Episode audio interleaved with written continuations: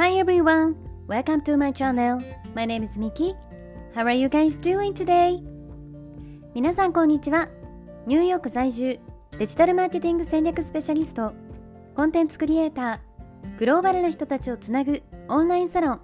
We are New York 運営代表のミケルメです。このチャンネルニューヨーク未来を変える生き方では私ミケエルメが世界の中心ニューヨークからポジティブなパワーを届けるストーリーや皆さんの日々のインスピレーションになるような最新のビジネスニュースマーケティングトレンドなどについてお届けしています。本題に入る前に一つ告知をさせていただきます。私が運営しているオンラインサロン We are New York ではここでは配信していないグローバルなキャリア形成やインフルエンサーとしての働き方セルフデベロップメントなどに関するより深い内容をクローズドのコミュニティで発信しています。毎月2回にわたりオンライン上でメンバーミーティングを開催しているんですが、えー、グローバルに活躍されている各業界のスペシャリストの方をゲストにお招きしてお話を聞いたりとか、えー、最新のマーケティングやビジネスソーシャルメディアについての勉強会を開催したり夢を叶えるためのワークショップなどにみんなで取り組んでいます。たサロンには本当に幅広い年齢層の方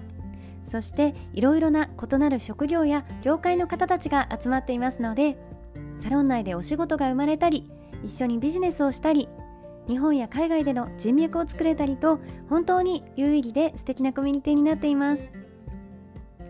サロンの方ではより私のですねプライベートなお話や海外の最新情報に関する、えー、内容をですねシークレットブログでも配信しています。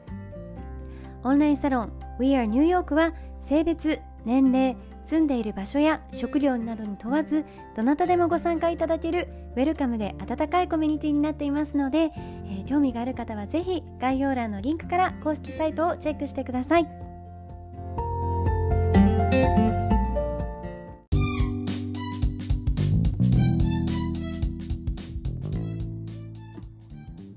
皆さんおはようございます、えー、本日もいかがお過ごしでしょうか？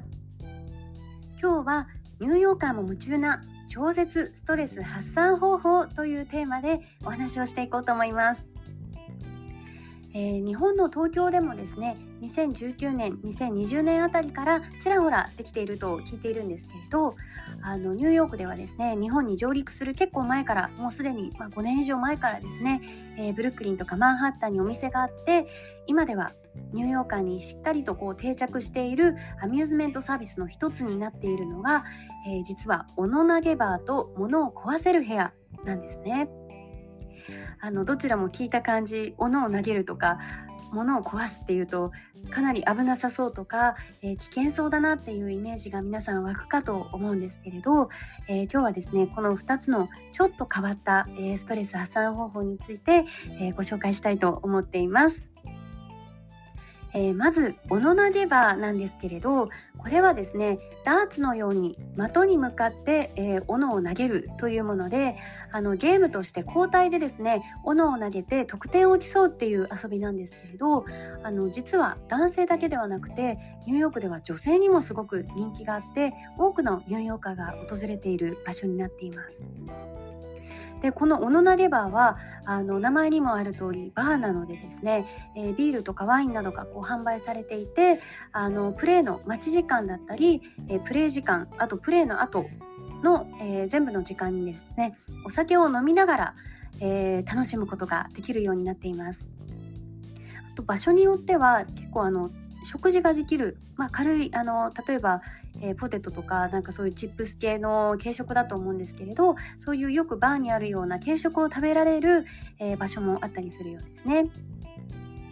でこれを聞くとあの結構皆さん酔った状態で斧なんて投げて大丈夫なのってすごい心配になってしまうと思うんですけれど基本的に斧はですねあのゲーム以外にはこう触れられないようになっていてゲームの時間以外ですねはあの斧に触れられないようになっていて、まあ、きちんとお店の人がこう管理した状態で、えー、まあ酔っ払った状態で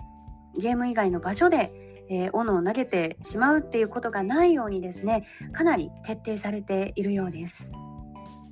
で中にはあのお誕生日パーティーにちなんでですねグループで来ているニューヨーカーたちもいたりしてあのみんなでお酒を飲みながらこう斧を投げて、えー、ゲームをするっていうことをするとまあ、実際のプレイヤーだけじゃなくてですね、まあ、おの投げをこう応援しているグループの人たちもさらに、えー、お酒によって熱が入ってすごく大盛り上がりするそうなんです。そしてバーと聞くとやっぱりこう大人だけの空間大人だけの場所っていうイメージがあると思うんですけれど、えー、実はここニューヨークではですね、えー、大人が一緒に同伴していたら子供でも9歳から、えー、おの投げに参加することがなんと可能になっています。なので、えー、実は家族でこう行くっていう場所にもですね、あのー、なっていて家族で行って楽しめるような、まあ、健全な雰囲気の、えー、バーになっています。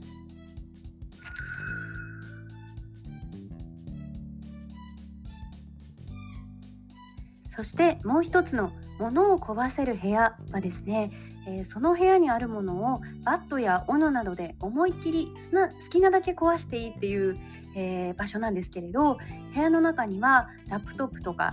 えー、テレビテーブル食器など普通のお部屋にこうあるようなものが置いてあってですねまあ、それをストレス発散の代わりにこういくらでも壊していいですよという、えー、ものになっています。これも皆さんやっぱり聞いた感じちょっと危険なのではっていうふうに思われるかもしれないんですけれどあのこれはですねこうプレイする人プレイヤーの人が実際に怪我をしてしまわないようにえー、プレイする前に、えー、防御服に着替えてこうゴーグルなどゴーグルとかグローブですねそういったものを装着してから、えー、行うので怪我とかのリスクっていうのも、え守られ守られているそうです、えそして実際にこれを体験した人たちは普段の日常生活なら絶対にしちゃいけないこと許されないことだからこそここでそれができてすごくストレス発散になるっていうふうに話していますね。ぱりこう人それぞれストレスの発散方法っていうのは違うとは思うんですけれどあの今回紹介した斧を投げるとか物を壊すという、まあ、その人あの先ほどの人が言っていたように普段は絶対にそのできないこととか、えーしちゃいけないことっていうのをあえてその場所その時間に思い切りできるっていうことで、えー、すっきりした気持ちになりそうですよね。ちなみにですね、えー、ストレス発散方法については私のこれまでの他のエピソードでも何度かいろいろなものを取り上げてご紹介していますので、えー、ぜひ合わせて聞いていただけると嬉しいです。はい、ということで今日はですね、ニューヨーカーの間でも数年前から、えー、人気のちょっと変わったストレス発散方法についてお話ししました。それでは本日も聴いてくださりありがとうございました。えー、どうか皆さん素敵な一日をお過ごしください。Thank you for listening. See you tomorrow. Bye.